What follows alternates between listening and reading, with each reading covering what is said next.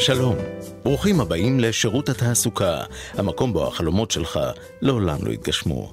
מיקומך בתור הוא 2043. זמן המתנה משוער עד שתגדל זקן, יא שץ פעור. מה 2043? ומה אתה קורא לי שץ? מה זה הדבר הזה? איזה שירות יש במדינה הזאת? מי אחראי פה? תביאו לי את האחראי, מה זה צריך להיות? חמוד, אני פה הבוס. מיקומך בתור כעת הוא 2044. מה? מה עשיתי? איך אתה מגיב למה שאני אומר? עמית? זה אתה? אוי שיו. תגיד לי, מה אתה עושה פה? מה, הלכת לחפש עבודה בלעדיי? עוד שנייה מתחילה התוכנית, מה, אתה מבריז לי? לא הבנתי. אה, וואי, אני לא מאמין שזה קורה לי. אה, יהונתן, אני תכננתי לדבר איתך, אבל אה, לא, לא ידעתי איך לומר לך את זה, נו.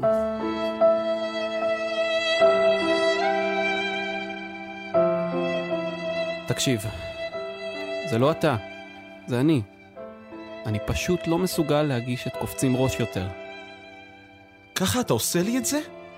אני צריך למצוא אותך פה בשירות התעסוקה מחפש עבודה? עד שיש מקום בגלי צה"ל לקפוץ ראש לכל מה שמעניין את דור ה-Z ולא רק, ולדבר על תרבות, מוזיקה, פילוסופיה, סאטירה ועוד? ככה אתה נוטש די, אותי? יונתן, אתה חייב להפסיק להגיד את הטקסט הקבוע שלך כל פעם ששואלים אותך מה זה קופצים ראש. די, די. בתור הוא 3054. נו שקט, זה לא הזמן. אני מצטער, יונתן, אם אתה תתגעגע, אתה תוכל לשמוע את כל התוכניות שכבר היו בספוטיפיי ואפל פודקאסט ובכל מקום שאתה שומע בו את ההסכתים שלך. זה יהיה כאילו אני ממש איתך. רגע, רגע, רגע, רגע. תגיד, מה אתה עושה פה בכלל? בשירות התעסוקה? אה, יונתן, מה יש לך לחפש פה? אה, אה, אה, מה זאת אומרת? אה, אני אה, באתי אה, לחפש אה, אותך, אה, אמרו לי שאתה פה, לא? מי אמר לך, תגיד לי, מה אתה משקר? אתה באת להבריז לי מקופצים ראש ולחפש עבודה?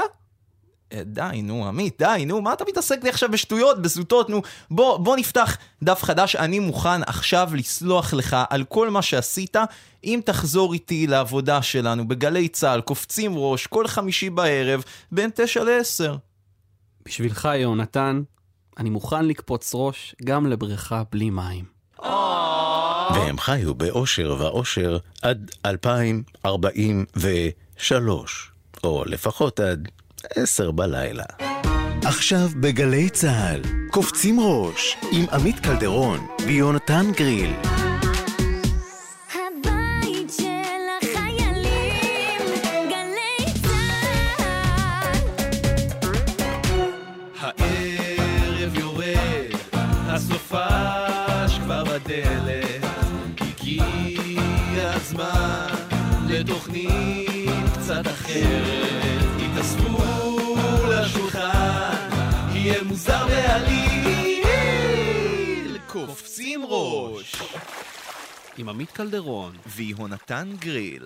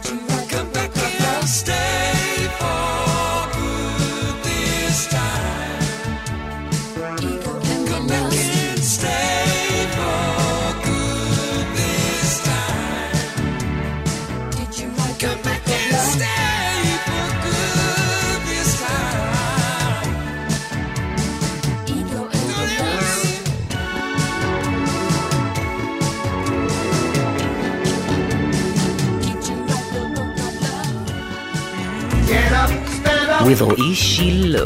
stand up for your right. איך זה מרגיש שאתה מקבל כבוד כזה, כבוד של מלכים איך ברדיו? הפקתם את ה- את ה- את הדבר הזה? מי מי הקריא את הוויד רועי שלו? נעמי רביע הגדולה. זה, תודה רבה. האחת זה והיחידה. תשמע, כי שאר האירוח הוא לא בדיוק, אתה יודע, מים מכוס חד פעמית, אה, משמעית. אולפן אה, לא בדיוק... אה, הם שפכו עליי קפה שחור כשביקשתי קפה, זה היה מטורף. קיבלת קפה, מה אתה רוצה? טוב, רוצה. להציג את עצמך קודם כל? אה, אני אני רועי שילה, ואני ואני עושה סטנדאפ ו- ופסטה. ופסטה, איזו בסדר הזה. פסטה?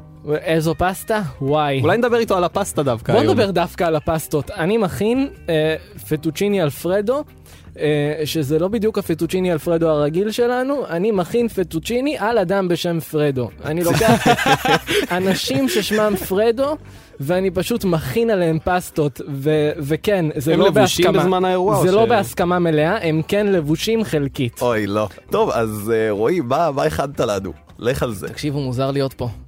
מוזר להיות פה, אני, אני, אני האזרח האחד בעיר שיושביה כולם חיילים, מפחיד אותי. אני הייתי פעם בצבא, ועכשיו לראות אתכם גורם לי להבין כמה שנים עברו, ואני אני כאילו... מצאתי שערה לבנה לא מזמן. ואז מצאתי עוד אחת, ואז זה המשיך, ואני לא סבבה עם שערות לבנות, אני בן 24. אני מפה לא- לא רואים, אני חייב להגיד. אני לא סבבה, תתקרב שנייה, בוא. רגע. וואו. יש, וואו. קיימות כמה שערות. כן? וזה לא סבבה, למצוא שערות לבנות זה נחמד אם אתה בן זוג של חליסי.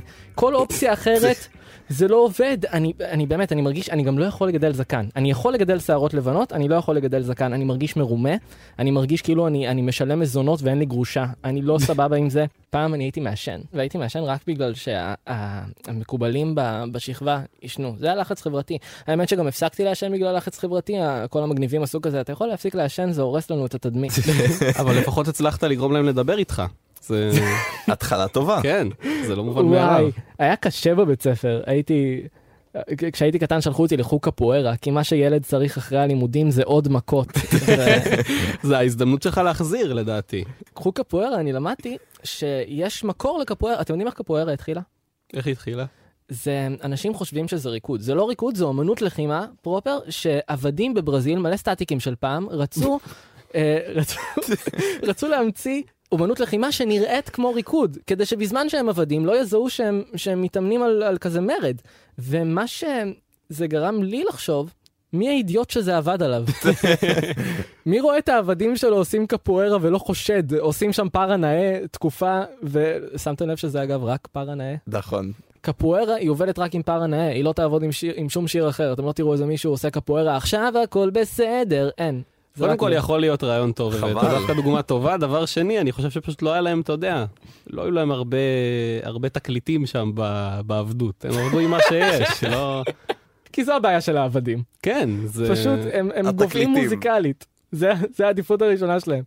מי האידיוט שרואה את העבדים שלו, עושים קפוארה ו- ו- ולא עושה להם כזה, מה אתם עושים שם? זה, זה מרד? אתם, אה, זה מרד? והם כזה, נו, סניור, אנחנו רוקדים ושרים. שרין, זה עם נון סופי. אנחנו רוקדים ושרים. והוא כזה, אתם רוקדים ושרים. שרים, סניור. אז למה הוא מדמם? ככה הוא רוקד. זהו, זה הסוף של הבדיחה. אני רוצה שתדעו, אין סוף לבדיחה, אבל יום אחד אני אמצא. לסוף. אתה חייב למצוא לסוף. בואו להופעות שלי, אני מבטיח שאני אמצא סוף, אוקיי? אני אזמין אה, אני אנחנו בעצם, אנחנו. כאילו, זה החבילה החינמית, ומי שמשלם מקבל את אוי, הפרימיום. מצוין. הגרסה המלאה. מצוין, זה, זה, ככה זה לא ייראה כאילו אני עצלן מדי כדי לכתוב סוף לבדיחה הזאת. אתם, אתם ההתחלה, אוקיי? וזה הטרייל ורז'ן, ואם אתם רוצים, אז כזה תבואו להופעה ואתם תשמעו את הסוף של הבדיחה על אתה כמו הקפוארה. חברת EA, אני מרגיש כאילו שאנחנו לא... וואי לא וואי. משתלם לנו ה... זה היה דיבור. של גיימינג. ככה צעירים אוהבים גיימינג, זה מה שמדבר אליהם, אה? תגידו, יש לי שאלה, כי אתם חכמים, אתם הגעתם לגל"צ, אתם עברתם את המיונים, אתם עשיתם מפה עיוורת ומצאתם את רהט על מפה. הכל פרוטקציות, מה אתה מדבר? אה, הבן אדם שהמציא את שיטת היימליך, אני לא יודע איך קוראים לו, הבן אדם שהמציא את שיטת היימליך, כמה פעמים הוא כמעט המציא את שיטת היימליך? וואו, אני מקווה. שמעט. שאלה גדולה. כמה פעמים כאילו... כמה ניסיונות נתנו לו? כמה, כן, כי אם הוא על הפעם הראשונה הצליח, הטכנאי צוחק, אני באמת לא יודע אם הבדיחה הזאת עובדת. אם על הפעם הראשונה הוא הצליח להציל את הבן אדם, סבבה, מגניב, שיטת היימליך. אם הוא לא הצליח, ועדיין נתנו לו לנסות שוב, זה, שכ... זה רמת שכנוע של הדר אשוח. אחי, אחי, זרום, פעם אחת בחיים שלך זרום. בן אדם נחנק לידו, היימליך, היימליך, אנחנו סיכמנו כבר, אתה ניסית וזה לא עבד, בן... נשבע, התאמנתי על סוף של משחת שיניים, תנו לי, זרמו. וואו, על סוף של משחת שיניים. יפה. זה לוקח רגע. הסוף של משחת שיניים זה כאילו, זה נס פח השמן, אנחנו לא מדברים על זה. זה לא, אני חודשים אני לא על יודע, אותו אני- סוף. אני חווה את זה הפוך, אני לא מצליח. כאילו, אני, זה לא... לא מתכנס. זה לא עובד. מה, איזה עוד חיילים מעצבנים אותי? חסמבה. חסמבה, יש לא להם... החיילים של פוטין, לא וגנר, לא רק של- של צבא... חסמבה. מה אכפת לי מהם? חסמבה. חסמבה, הם, לא- אני מדבר על החיילים שקשורים אליי. חסמבה יש להם שמות מעצבנים. הם לא עקביים. כי זה התחיל עם שם ועם תפקיד. זה כזה ירון המפקד, שולמית החובשת, תמר הסגנית. וזה היה נורא נחמד, ואז מישהו קרא לתמר הסגנית, תמר היפה, התחילה מזננה. דברים, דברים פתאום... התחילו, אה, אה, אהוד השמן, מנשה התימני, זה לא תפקיד, מה קורה כאן? יש, גם, הכי מעצבן אותי, קראתם לתמר הסגנית, תמר היפה. איך זה יגרום לשולמית להרגיש? תמר, את מעכשיו תמר היפה, ושולמית כזה, אז, אז מה, אני, אני כאילו שולמית הכוסית? והם כזה, הם כזה, את, את, איזה שמן אהוד? נכון, אהוד שמן. אהוד שמן. תשמע, זה דימוי, ענייני דימוי גוף שעלו כבר ב... בתקופה הזו. אה, זה חלוצי. טוב, אה, רועי שילה, תודה רבה שהגעת אלינו. אה, תודה רבה ש- שהזמנתם אותי. כן, אחי, אני מה זה מבין אותך. די, באמת? וזה מה שהוא אמר לך? רגע, ואז מה ענית לו? מה, והלכתם לשם? לבני יהודה יש את התרנגול, לבנפיקה ליסבון יש את האייט, ומהיום לקופצים ראש יש פה את התוכי אלפרד. אז אה, תוכי המחמד שלנו, אה, בדרך כלל אנחנו משאירים אותו בבית, אבל היום הוא ממש ביקש, הוא התחנן לבוא לראות מקרוב מה קורה בגלי צה"ל כל חמישי בערב בין 9 ל-10, וכדי להבין האם הוא בכלל מבין מה קורה פה, ובאופן כללי, איך אנחנו יכולים אה, לשפר את התקשורת שלנו גם עם אלפרד וגם עם חיות בכלל, אז מצטרפת אלינו עכשיו אפרת סימון, מאלפת ומטפלת התנהגותית בחיות מחמד, או בקיצור, לוחשת לחיות. שלום אפרת, ערב טוב. ערב טוב. אוי, אוי. אוי, ס- סליחה, אפרת, הוא מתרגש כשמדברים עליו. אולי את אה, קודם כל תספרי לנו לאיזה חיות את לוחשת. אז אני מטפלת התנהגותית ומאלפת כלבים, חתולים ותוכים 15 שנה, וזה הדבר הכי טוב שקרה לי מקצועית, אישית ורגשית. זה נשמע. וואו, מתי הבנת? כאילו, יש איזה רגע שאת מבינה שבו את יודעת לדבר לחיות? זה היה כבר לפני שלמדתי אה, את המקצוע באופן רשמי, אבל זה קורה להרבה אנשים. אנשים מתחילים להבין שהם אה, מבינים חיות, הם נמשכים לחיות, הם מרגישים את החופש הרגשי שלהם הכי חזק עם בעלי חיים. אה, את הצחוק, את הקשר הרגשי, את הקרבה, את האינטימיות. לפעמים זה גם מטפל בכל מיני פצעים שיש להם רגשיים, כי חיות לא שופטות אותנו, הם מוצאים שם נחמה. אז אני לא שונה מהאנשים האלה, רק שאני עשיתי את זה אה, מקצוע, כי רציתי להחזיר להם את הטובה שהם נתנו לי, אה, כילדה, כנערה. ונתחיל להסביר גם את הקשיים הרגשיים שלהם, את הצרכים שלהם, לבעלים שלהם. ואמרת ש... חיים יותר מלאים. אמרת שהחיות שאת מתמחה בהן זה אה, תוכים, כלבים וחתולים. מה, למה דווקא הן, ומה מה ההבדלים הבולטים בגישה? מה, מגישת האילוף או בכלל? בכלל, בגישה שלך ל... כן, ל... לתוכי, לכלב, לחתול. אני אוהבת, אני אוהבת את כולם באותה מידה, אני מגיעה לאנשים הביתה ומתרגשת אה, לפגוש את החיות שלהם ולגשר על הפערים בתקשורת עם התוכי, עם, עם החתול ועם הכלב באותה מידה. אני אוהבת את כולם באותה מידה, או, אבל אין ספק שכל, אה, אין ספק שכל בעל חיים אה, משקף משהו אחר לבעלים, מעניק אהבה אחרת, בדיוק דיברנו על זה עכשיו. אגב, אני נמצאת עכשיו עם התלמידים שלי בקורס. קורס מאלפי חתולים. או-אה, אז תמסרי- להם דש, הנה הם יכולים ללמוד שיעור live ברדיו, אבל לפני. שאנחנו מגיעים לחתולים, אפרת, איך, אנחנו גורמים לאלפרד התוכי לחבב אותנו? אה, יש לכם שם תוכי באמת, אתה אומר? או ש... כן, כן, אלפרד. הבאנו אותו, הבאנו במיוחד אותו- לשיחה גם. אז איך אני גורם לו לחבב אותי יותר? אז קודם כל אנחנו עושים אה, את מה שכתוב ב- בתורה שלנו, ואהבת לרעך כמוך. בוא נראה מה אתה עושה לו שהוא לא אוהב במהלך היום. איך אני אם יכול יש לדעת? משהו שהוא לא אוהב. אז זה לא מאוד שונה מבני אדם. בדרך כלל מה שמקלקל יחסים עם תוכי זה שלוקחים מהם את החופש, בדיוק כמו שהם ילדים. אם מכניסים אותו לכלוב כל יום, בסופו של דבר הוא יקשר את הכלוב איתך, ואז הוא יתחיל אה, לנשוך, כי הוא לא רוצה שיכניסו אותו לכלוב. ואם הוא לא בכלוב, הוא עכשיו על הכתף של יונתן, אבל אנחנו בתוך האולפן שהוא די קטן, יכול להיות שהאולפן מרגיש לו קצת כמו כלוב? אה, לא, לא, זה כבר משהו אחר. הוא נמצא על הכתף, והוא לא רוצה שיורידו אותו מהכתף, אז הוא עושה הכל כדי שלא יורידו אותו מהכתף. הם מתים לזה. כיף לו שם. אה, כיף לו. ומה כן, צריך לעשות כדי לגרום לתוכי לדבר? אז זהו, שיש כל מיני רמות של דיבור. אתם יודעים שרוב התוכים מדברים, הם יכולים לחזור על מה שאנחנו אומרים, אבל אפשר ממש ללמד תוכים להבין מה הם אומרים, לבקש את מה שהם רוצים. אפשר ללמד תוכי להגיד אני רוצה בננה, אני רוצה אגוז. אפשר ללמד אותו אפילו להגיד די תתרחק ממני, ממש תקשורת. מה, איך עושים את זה?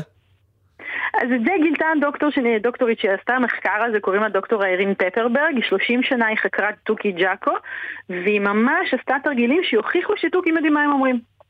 שממש יודעים מה הם, הם לא סתם חוזרים על זה. אז יש כל מיני טכניקות, קצת אה, קצר פה, קצרה פה היריעה כדי להיכנס לזה, אבל, אבל תני לנו טעימה קטנה. טיפ- טיפ אחד לפחות למאזינים שלנו אה, שמגדלים תוכי בבית.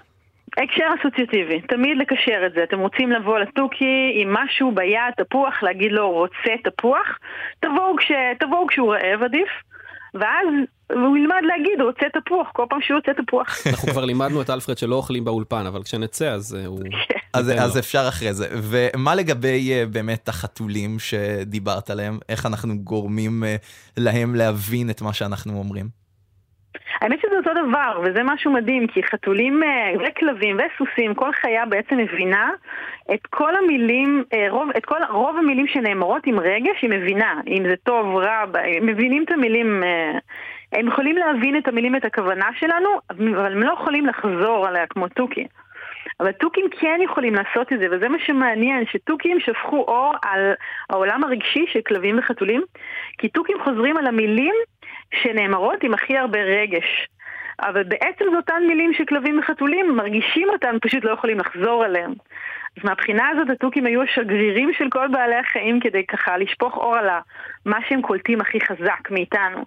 אז אם אנחנו רוצים ללמד חתול לאהוב ליטופים למשל, אז אנחנו צריכים לקשר אותו דבר, לאסוציאציה, להגיד את המילה ליטוף בזמן שאנחנו מלטפים אותו, בזמן שהוא רוצה שנלטף אותו.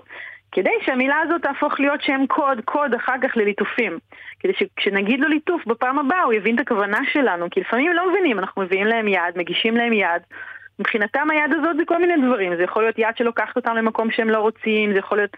אז אם אומרים את המילה ליטוף קודם ועושים את האסוציאציה הזאת, החתול יכול להבין שהיד הזאת כרגע רוצה ללטף, ואז הוא לא ינשך אותה, ו- הוא לא יירתע ממנה. ואם נדבר על הדבר ההפוך, על, אה, דיברנו על אה, איך, אה, איך הם מבינים אותנו, אבל נגיד אנחנו רוצים קצת להבין אותם יותר טוב, איך אני יכול לקרוא את מה שהחתולה שלי מנסה להגיד לי? איך אתה יכול לדעת? כל מיני סימנים, אני יודע מה, יש לה כל מיני אה, מחוות, כן, מצמוצים, אה, איך, איך, אני, איך אני יודע מה היא רוצה להגיד לי? אה, שפת גוף. אה, שפת גוף של חתולים אה, זה באמת עולם שלם, אבל אם אתם רוצים לדעת אה, לעומק, זה באמת לומדים את זה, אנחנו עושים על זה הרצאות, אתם מוזמנים. בגדול, אם ככה כמה טיפים לזרוק, זה... יש כמה דברים שהם כמו אצל כלבים, למשל מצמוץ, אה, ליקוק שפתיים, זה דברים שהם כמו של כלבים, זה סוג של אה, סימן לרוגע והרגעה. כלומר, אני רוצה שאתה תהיה רגוע איתי עכשיו, אז אני אמצמץ בהם, ממצמצים אחד לשני. מצמוץ זה סימן מוסכם אצל הרבה בעלי חיים, גם אצל כלבים וגם אצל חתולים. זה כמו להגיד לצד השני, נשמה, הכל טוב, בוא נשמור רגע סטטוס קוו, אה, רגוע, אני לא רוצה איום, אני לא רוצה צרות. זה ממש זה כמו אצל, אה, שמשותף. כמו אצל עמית ואצלי, גם אנחנו ממצמצים אחד אה, לשני. אסור לדבר, צריך... אה, טוב, אני- חושב... יתר, יתר, שפת הגוף היא קצת שונה מכלבים, אבל בזה כלבים וחתולים די דומים. אני חושב שקיבלנו פה יופי של טיפים, איך להתמודד ואיך להבין טוב יותר גם תוכים, גם חתולים, עשית לנו סדר אפרת. אפרת סימון מאלפת ומטפלת התנהגותית בחיות מחמד, לוחשת לחיות, תודה רבה לך שדיברת איתנו. תודה לכם, אחלה ערב. תת-תרבות, תת-תרבות. תת-תרבות, תת-תת-טליה בנות צור, תת-תרבות, תת-תת-טליה בנות צור, תת-תרבות, תת-תת-טליה, תת-תת-טליה, טליה בנות צור. האות הזה לא מפסיק לרגש אותי. איזו יצירה. איזו יצירה. איזה... בחיים, בחיים, בחיים.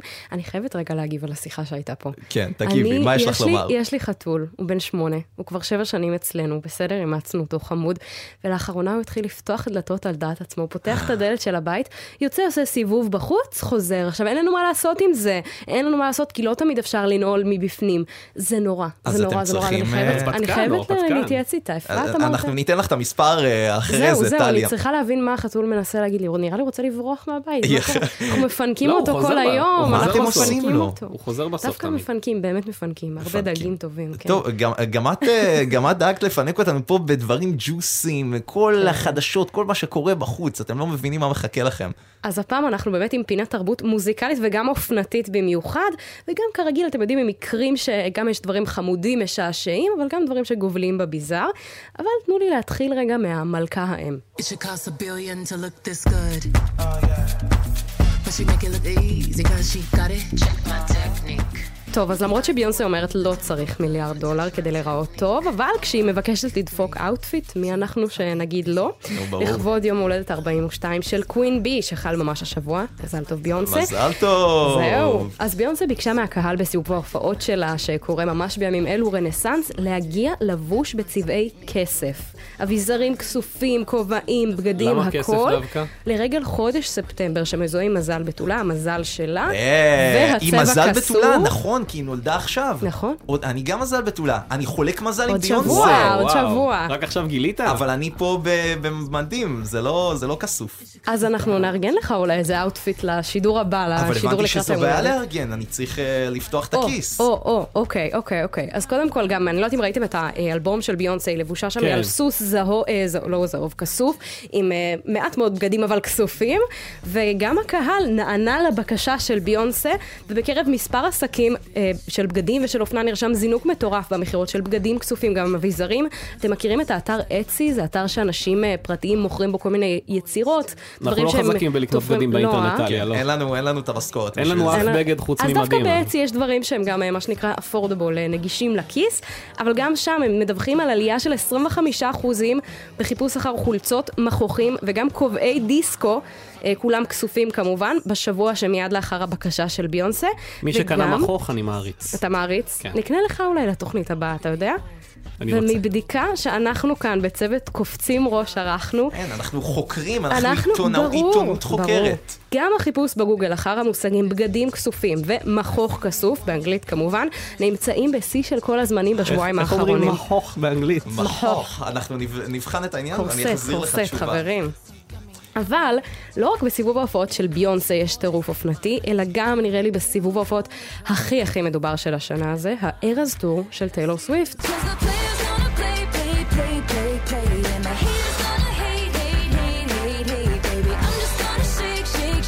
נמאס לי מט- נמאס לי נמאס? מטלוס, נמאס לשמוע עליה כבר. אז אני די. חייבת להגיד- אל תגיד דבר כזה, כי הסוויפטיות יבואו, יבואו עליך, יבואו עליך, זה מאוד יעשו לנו מסוכן. שחור על התוכנית, זה כמו לא עורב. זה- מדובר ממש. בצבא. אגב, אנקדוטה קטנה על טיילור סוויפט, הסרט שלה אמור לצאת באותו שבוע. סרט מתוך ההופעה, באותו שבוע, כמו הסרט החדש של מרטין סקורסזה, וכבר יש שם ביף בין המעריצים של סקורסזה ושל אה, טיילור סוויפט. זהו, אז הם ממש מפחדים שיהיה שם איזה. אבל רגע, אנחנו מדברים על סיבוב ההופעות. ואמרת, נמאס לי לשמוע על טיילור סוויפט, כי באמת כל יום אנחנו שומעים על איזה שיא חדש שהיא שוברת, או איזה כותרת חדשה סביב הטור שלה, אבל באמת, בכל זאת למי שלא שמע, ככה אמלק, אה, ארוך מדי לא קראתי. אה, טיילור סוויפט נמצאת כרגע בסיבוב הופעות עם כל עשרת האלבומים שלה, וזה טור שלפי איך שהנתונים נראים כרגע, הוא בדרך להיות סיבוב ההופעות הכי גדול, הכי רווחי אי פעם בכל הזמנים.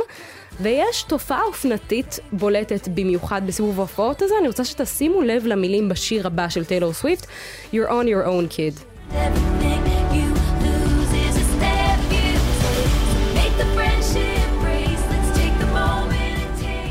טוב, אז בתרגום אה, חופשי מאוד, אם אתם ככה מרשים לי, ישר רשם, כל דבר שאתה מאבד הוא צעד שאתה עושה, אז תכין את אה, צמידי החברות, קח את הרגע ותטעם אותו, או גם בלשון נקבה כמובן. מעריצי ומעריצות טיילור סוויפט, אותם Swifties, לקחו מאוד ברצינות את השורה הזאת, וגם פוסט באינסטגרם של טיילור סוויפט, שבו היא נצפתה עונדת צמידי חברות, הם הגיעו להופעות חמושים בצמידי חברות שכל אחד מכין, מהם הכין בבית, בהשראת האלבומים עם השמות של השירים, של האלבומים, בצבעים. ומה שקורה זה שכל אחד מגיע עם ידיים מכוסות בצמידים, עושים שוק, של קח תן, והחלפות בין האנשים בהופעה. זה. מטורף. תראו מה הכוח של טיילור סוויפט שהצליחה להפוך צמידי חברות למשהו מגניב. כן, לגמרי, וואי, הייתי וזה... אוסף פעם צמידים, היו לי מלא צמידים כאלה. אבל לא צמידי חברות, אני לא, מקווה. לא צמידי חברות, לא היו אני לי חברים. אחרת החברות בינינו אה, לא, אבל לא, זה. כי לא היו לי חברים, לא כי לא היו לי צמידי. חברות. אבל זו שיחה לפעם אחרת. זו שיחה לפעם אחרת, אבל אני חייבת לומר שזה באמת מאוד מאוד חמוד. אבל אני הבטחתי גם ביזאר, לא רק חמוד, אני חושבת, ואני אקיים. You used to call me on my cell phone. Late night when you need טוב. אז אם דיברנו כאן על הופעות של שתי נשים, שיש בהן אה, תופעות אה, אופנתיות ככה יותר על אה, דברים חמודים, יפים, אה, נחמדים, אז זה ידוע שבהופעות של כוכבי רוק, גם להקות בנים, יש מעריצות שנוהגות לזרוק פריטים על הבמה, בין היתר חזיות, זה קורה. וכוכב אחד שזה קורה הרבה בהופעות שלו, לאחרונה בעיקר, זה דרייק, הראפר, זה הפך כבר ממש למנהג, כמעט כל הופעה נזרקת עליו החזייה, אפילו שתיים. אתמול הוא העלה לחשבון האינסטגרם שלו תמונה, אתם ראיתם אותה? וואי, אם פספסתם את התמונה הזאת, תיכנסו דחוף לחפש, כן. לאינסטגרם שלו, כן, כמה כן. חזיות זרקו עליו. הוא יושב שם על הרצפה, כשמסביבו כל הרצפה מכוסה בחזיות, מסתבר שהוא אוסף את כל החזיות שזורקים עליו בסיבוב ההופעות שלו. יפה, משתלם לזרוק, הוא עושה עם זה אתה משהו. יודע כמה חזייה עולה? זה 300 שקל חזייה, זה... זה... פלוס הכרטיס כאלה- להופעה, מדובר בהוצאה כלכלית כסף. נכבדה. ויש שם כל הצבעים, כל הגזרות, כל המידות, הכל מגוון מאוד קהל מאוד גדול. מגוון יש לו, מה? כן, כל הכבוד. אבל אגב, אני תוהה, את מורידה את החזייה של עלייך, או שאת זורקת, לא, מביאה לא, אחת בטח מראש מביאה אקסטרה? אחת מהבית, כן, אחת אוקיי, מהבית. אוקיי, מעניין. ואגב, מעניין גם אם בנים זורקים. והשיא הגיע באחת ההופעות שלו בחודש האחרון, כשהוא קיבל חזייה גדולה במיוחד. כשרואים את זה בסרטון, היא יותר גדולה מהגוף שלו, בואו נשמע איך הוא הגיב This עליו. might be the end of a saga right here. This might be the end of the road. I don't know. הוא אומר שם, זה כנראה שם סוף לסאגה הזו, וואו, אם הגוף אליו החזייה הזו שייכת אמיתי, אני אפילו לא בטוח שאני רוצה לראות אותו. אם זה אמיתי, אני אאמין אפילו בחייזרים, הוא מתייחס לחזייה באמת לא מאוד יפה, גדולה. זה לא, אבל זה אה, זו לא חזייה אמיתית. זו לא חזייה אני אגלה רגילה. לך סוד, זו חזייה בגודל כאילו של אה, אולי זה לשלושה לא נראה אמיתי, זה לא אנשים. נראה אמיתי. אז אין זה כאן לא אמיתי. שיימינג, אבל הקטע הכי ביזאר מגיע כשהוא קורא את הפתק שמוצמד לחזייה, ושם כתוב, לדרייק, אבא מאחל לך דברים גדולים, אני אוהב אותך, ודואג שייניקו אותך לנצח. אז כן, אבא של דרייק זרק לו את החזייה הזו מהקהל כהטרלה. מתי אבא שלי יעשה דברים כאלה בשבילי? אני לא מבין. זה קריפי מאוד. וואו. זה סוף קריפי לסאגה הזאת. סוף קריפי מאוד. אז בקיצור, הבנו שאומנים לא רק יוצרים אה, טרנדים בטיקטוק וזה, ממש יכולים אה, לשנות ולהשפיע על האופנה. לגמרי. גם. כשהאופנה ביזארית מאוד. טליה בנון צור, איך ביחד. אמרנו ביחד. גם פעם קודמת זה היה. הכל אנחנו עושים. ביחד, נו. טליה בנון צור, כתבת התרבות, תודה רבה, ושיהיה סוף שבוע מצוין. תודה לכם. עכשיו 32 דקות אחרי תשע, אתם על קופצים ראש בגלי צה"ל, כמה הודעות, עוד רגע חוזרים.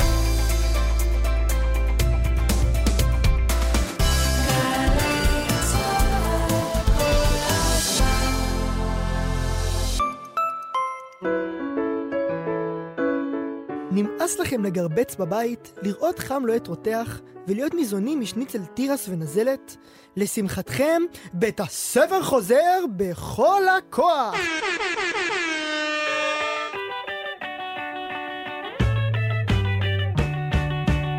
הילד עם המשפטים המעצבנים! הכיתה היא של כולם, ולכן אני יכול לקלף פה את פרי ההדר שלי. מי שקר לו יכול להתלבש, אבל מי שחם לו לא יכול להתפשט. וכמובן... המורה, נשפך לי משהו, אפשר לנגב? ואז הוא מוציא חומוס! מיטב המורים המוכרים. המורה לחשבון בעלת הבל הפה של קפה נמס, שתסביר לך ממש מקרוב על הטעות שעשית. המורה לשלח עם בדיחות הקרש המצחיקות שעוברות פעם פעמיים בשיעור את הגבול הסביר ביחסים בין מורה לתלמידה. כלנית, אמרו לך פעם שאת פרח? ואיך אפשר בלי... ולדימיר. השומר בכניסה שתגידו לו שלום פעם בחצי שנה אחרי שתראו כתבה בצינור על עובדים שקופים. ולדימיר, בוקר טוב, יא קרמלין. ולא רק הלעיתים של כל הזמנים, עכשיו גם המצאות חדשות במהדורה מוגבלת! וייפ בטעם תחושת בינוניות, כדי שתוכלו להתרגל לפני שאתם מביאים להורים את הציון במבחן המאוד משמעותי על האדונית והרוכל. ועכשיו חדש! כדי לשגע את כל חבריך לכיתה, ערכת סקול שוטר למתחילים. ברדס ארוך שבולים, מבטא זרקל ו-MP3 שכולל את כל הדיסקוגרפיה של אושר כהן! התקשרו עכשיו למספר 054-306 ויירשמו עוד היום. בית הספר, כי הצלצול הוא בשבילכם, והצלצול הוא מתנות קטנות. מתנות קטנות. תגידי, אתה נורמלי? מה הכנסת את זה לתשדירים בחצי? זה היה אמור להיות בדיחה, עכשיו יחשבו שזה תשדיר אמיתי. בסדר, מה, בשביל אלף שקל לא היית עושה את זה גם? נו, לא, מה? השידור הציבורי שווה קצת יותר מהאלף שקל שלך שאתה מקבל לכיס, אתה לא נורמלי, אתה לא נורמלי. אה, רגע, רגע, למה, למה, למה יש עכשיו אה, שיר? איפה ההודעות? איפה שאר ההודעות? בן, תכניס, תכניס רגע הודעות. אתה לא נורמלי.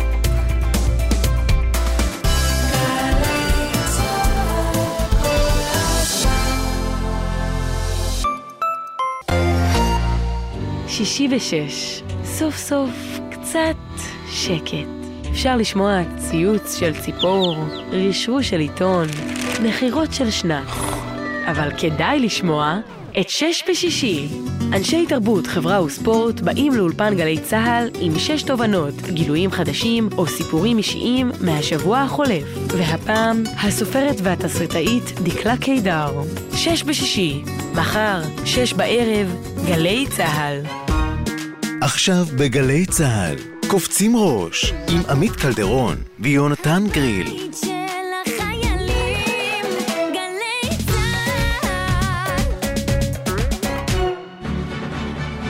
למה, מה? למה, מה? למה, למה, מה? למה,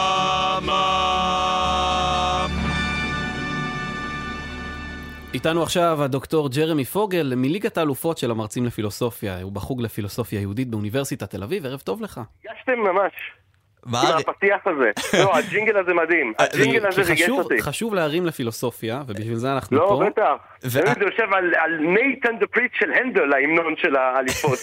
ריגשתם, ריגשתם, ריגשתם. ושים. לב, אנחנו פה, כמו בגמר ליגת אלופות, אנחנו הבאנו אותך, ג'רמי, כדי לעשות היסטוריה, לשבור שיא גינס, ואתה הולך אפילו לזכות, יכול להיות, בפרס נובל לפילוסופיה, פרס שעוד לא קיים, אבל אנחנו ניצור אחד כזה, כי אנחנו, אה, תוך כמה דקות, צריכים לענות על שאלה שנותרה פתוחה במשך אלפי שנים, האם יצר האדם טוב או רע מנעוריו? לך על זה. תראה, אני מציע קודם כל, אה, בוא נבנה את השאלה הזאת אחרת. אה, בוא נשהה רגע את השאלה של יצר האדם טוב או רע, ונחשוב אולי במונחים של קודם כל מהו אה, יצר האדם, כן? ואני חושב שהנגדה מאוד מעניינת בנוגע לטבע האדם, לשאלת טבע האדם, היא זו בין הובס לרוסו.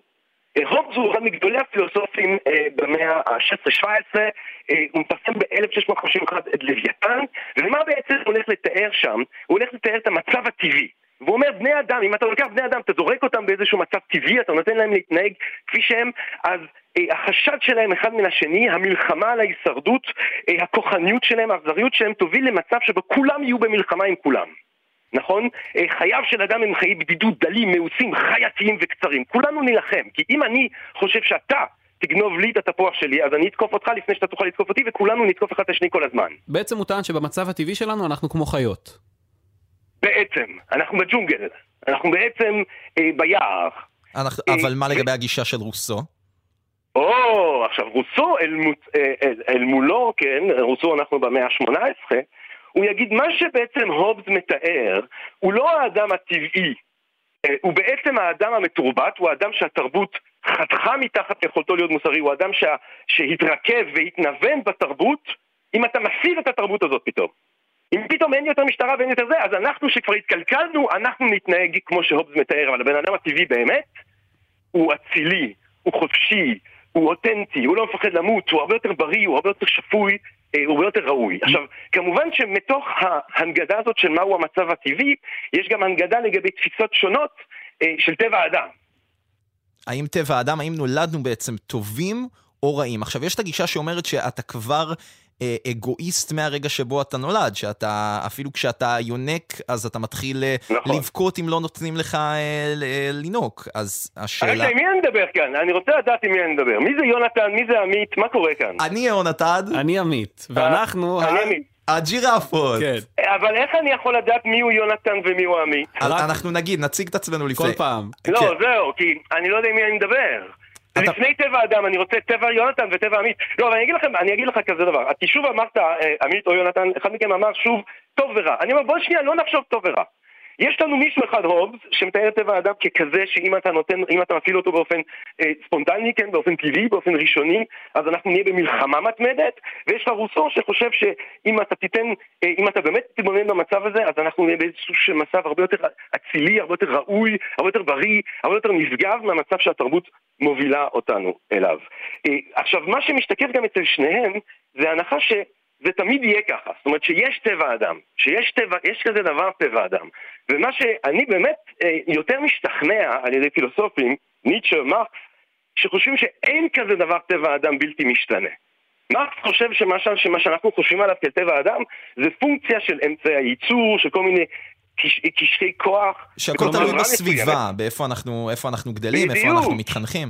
אם אתה גודל במציאות פאודלית, אז הטבע האדם שלך, יונתן, או עמית, או מי שאתה לא, אה, הוא יהיה שונה מזה שאם אתה גודל בעידן הדיגיטלי.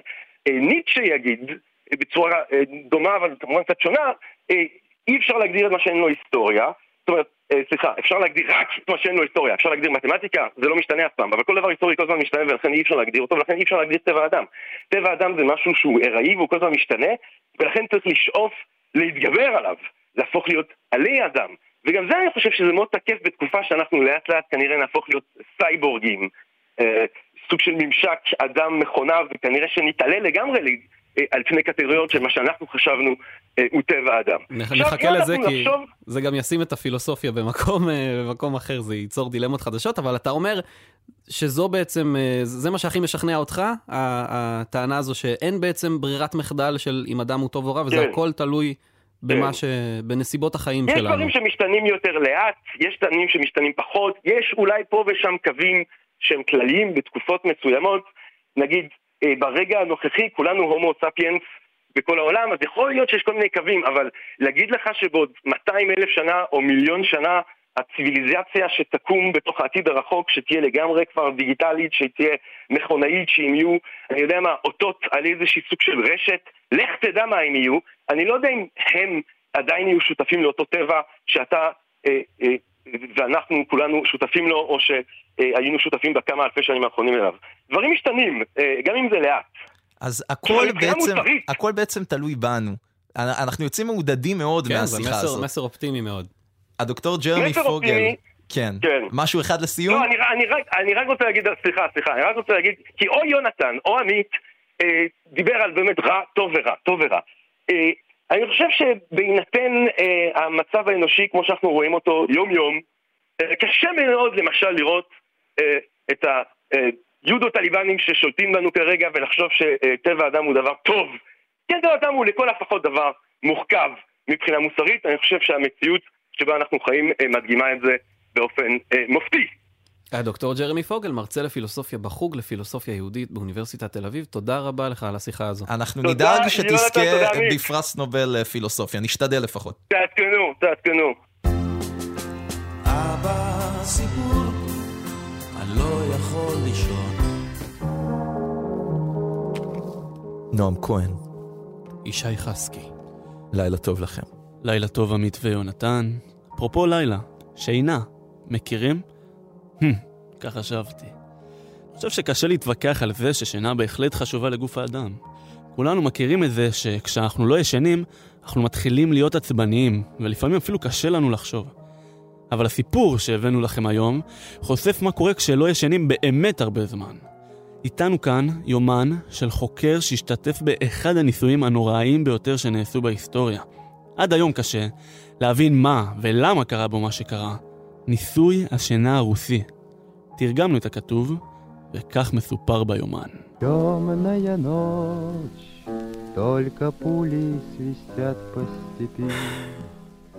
קשה לכתוב על זה כאן. למרות שעברו כבר כל כך הרבה שנים.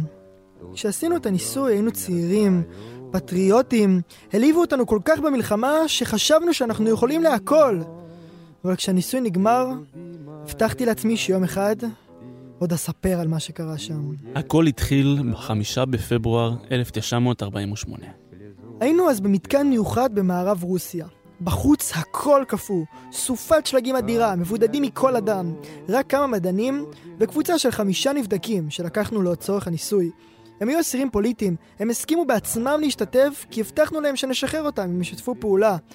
כמובן שזה היה שקר, אבל איזו ברירה אחרת הייתה להם? השאלה הייתה פשוטה מאוד. האם האסירים יוכלו לשרוד חודש ללא שינה? החוקרים סגרו אותם בחדר עם מיקרופונים שהקליטו כל שיחה ביניהם. מצלמות לא היו לחוקרים, רק חלון קטן מזכוכית, והחוקרים התחילו בהזרמת גז, שאמור להשאיר את האסירים ערים.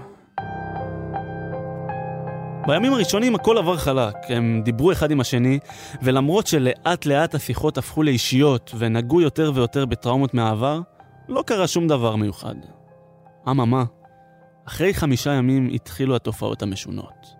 האסירים נהיו פרנואידים, לחשו למיקרופונים ודיווחו לחוקרים על כל פעולה שהחברים שלהם עשו. כל פעולה. הם חשבו שככה החוקרים יתעדפו אותם, אבל החוקרים הניחו שזה רק תופעות לוואי של הגז. ואז אחרי תשעה ימים, אחד מהנבדקים התחיל לצרוח. הוא צרח והתהלך שוב ושוב בחדר. צרח במשך שעות עד שלא יכל לדבר, רק ללחוש. גילינו אחר כך שהוא פשוט קרא את מיתרי הקול שלו.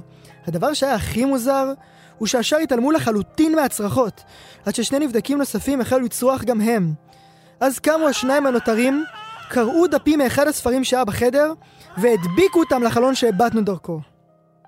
שתי דקות אחר כך, הצרחות פסקו.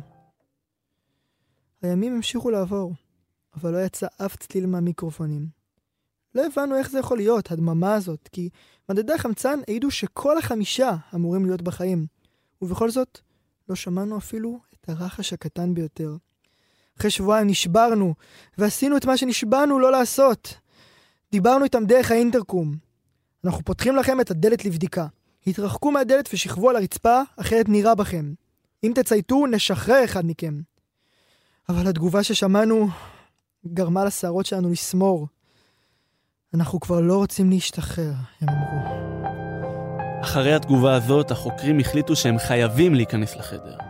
הם פתחו את הדלת, הגז זרם החוצה, ואיתו התחילו גם הצרחות, הולכות ומתגברות. האסירים התחננו שהגז יחזור לחדר.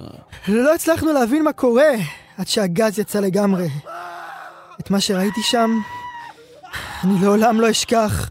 ארבעה מתוך הנבדקים היו חיים, אם אפשר לקרוא למצב שלהם חיים.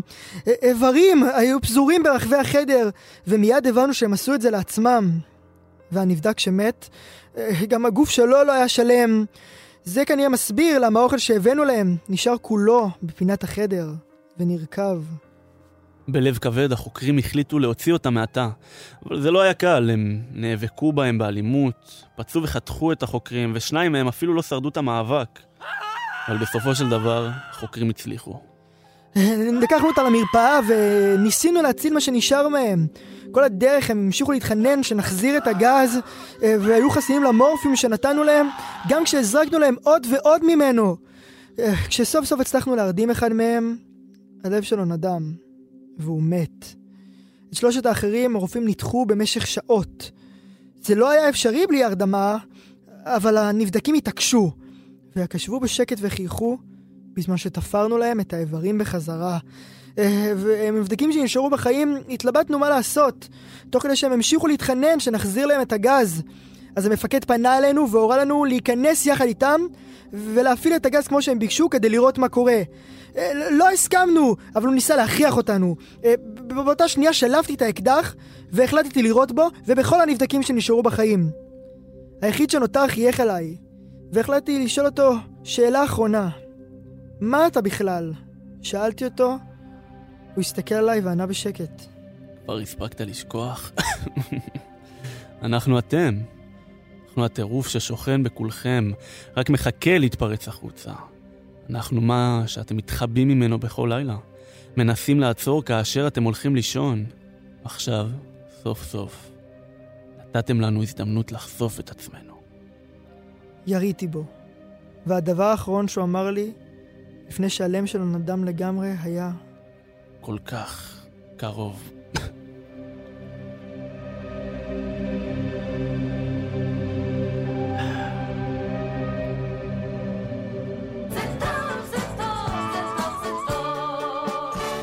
לקראת סיום פה בקופצים ראש בגלי צה"ל, זמן טוב לעשות uh, קצת טוב, או לפחות לדבר על מיזם שעושה טוב. ואיתנו על הקו ליה שי, מקימת המיזם יש לך אותך. לילה טוב, ליה.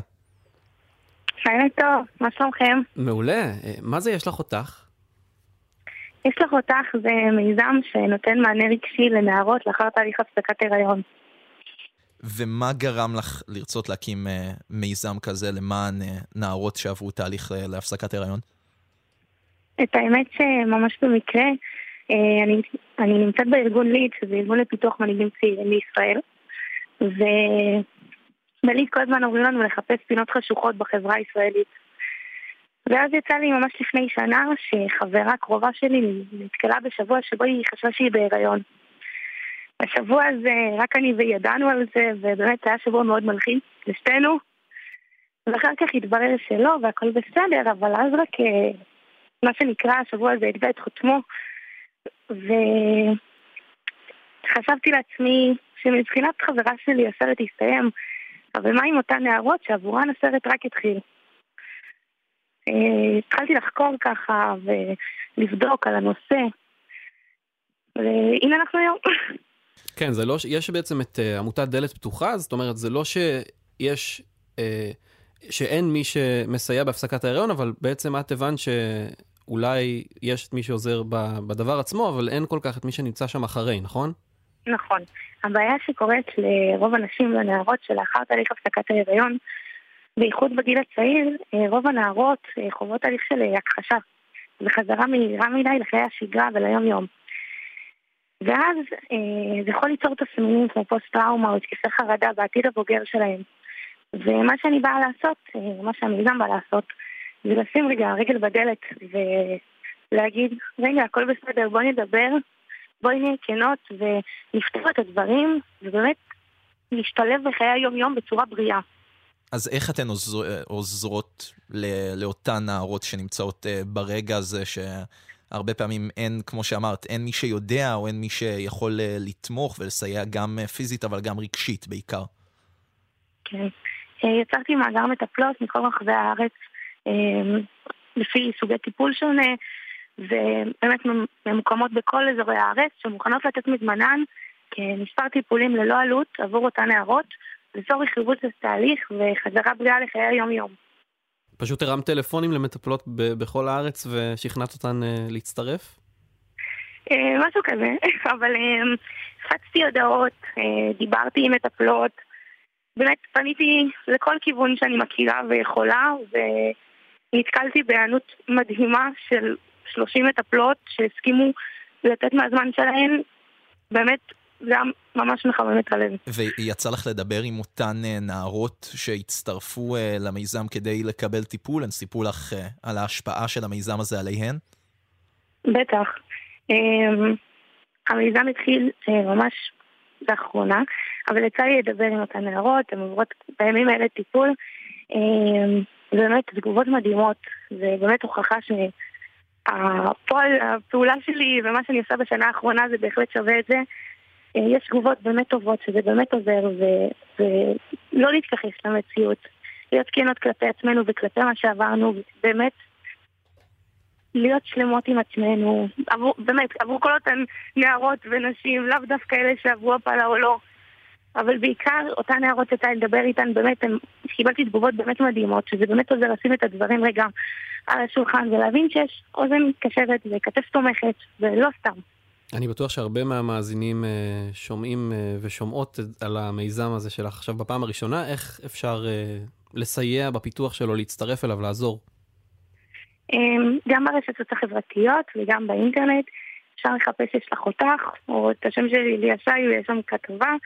אמ, ואפשר ליצור קשר, אנחנו בכל הרשתות החברתיות, אינסטגרם, פייסבוק, טיק טוק, הכל. אמ, יש שם את המייל, ובאמת, כל מי שרק צריכה או רוצה, או כל מי שרוצה לעזור ולהירתם למיזם, שהוא באמת מציל נפשות, יותר ממוזמן, ואני יותר אשמח. וכמובן שאני אשמח לתת מענה לכל מי שרק צריכה. אז ליה, את רק בת 17, דיברנו על זה שאת, אה, שאת אה, בליד וכבר עושה את המיזם אה, החשוב הזה. לאן את חולמת שהוא באמת יגיע? איפה את רואה אותו בעוד, לא יודע, שנה מהיום? כמה שנים? החלום שלי אמ, זה באמת להאיר, להאיר אור בפינות חשוכות, ושהמיזם שלי, שבאמת הוא כל, כל עולמי בשנה האחרונה, יתפתח כמה שיותר, ושבאמת המטרה היא לעזור לכמה שיותר נערות. אה, לא סתם, באמת שכל מי שצריכה תדע שיש את זה, ושזה חשוב. ואומנם זה נושא שהוא הוא חשוב במדינה ובעולם בכלל, אבל זה נושא שהוא כל כך חשוב. הוא מציל נפשות, וההתעסקות והדיבור על, על מה שעוברים הוא כל כך חשוב. ליה, אנחנו יכולים אה, רק להגיד לך שכבר הארת אור אה, בכל אחת שאת עוזרת לה, ושרק רק ימשיך ויגדל ו, ותמשיכי לעשות את זה. ליה שי, מקימת המיזם, יש לך אותך, תודה רבה. תודה רבה לכם. זהו. אה, זהו. זהו? מה, אתה לא רואה את השעון? טוב, מה? בסדר. זהו, הגיע הזמן, הגיע הזמן לפנות את האולפן לעמית לוי עם רדיו אקטיבי, ואנחנו מסיימים. בסדר, מה, אז נגיד תודה, נגיד תודה. מה, נ- נגיד תודה? טוב, תגיד תודה. תודה למפיקים שירה אביבי, יונתן שגב ויובל סיסו, לטכנאי הבית, בן שני, שלנו היקר, על הבח, אליעזר ינקלוביץ', מחלקת הקדימונים, תודה רבה להם, ליהי שפרבר, רותם שמעוני ואיתי אדמסקי, תודה גם לדניאל חיון על העיבוד המוזיקלי, ולתהל כהן, יובל סיסו ושחר עמית על ה... או, ת- תודה רבה לך, עמית קלדרון, היה כיף, קופצים ראש, תוכנית רביעית כבר. ולא נמאס עדיין. לא נמאס, ברור שלא נמאס, איך יכול להימאס כשאני אה, איתך, תגיד לי. צודק, אז נתראה פה שבוע הבא, יונתן גריל, אה, בתשע בערב, יום חמישי. נתראה?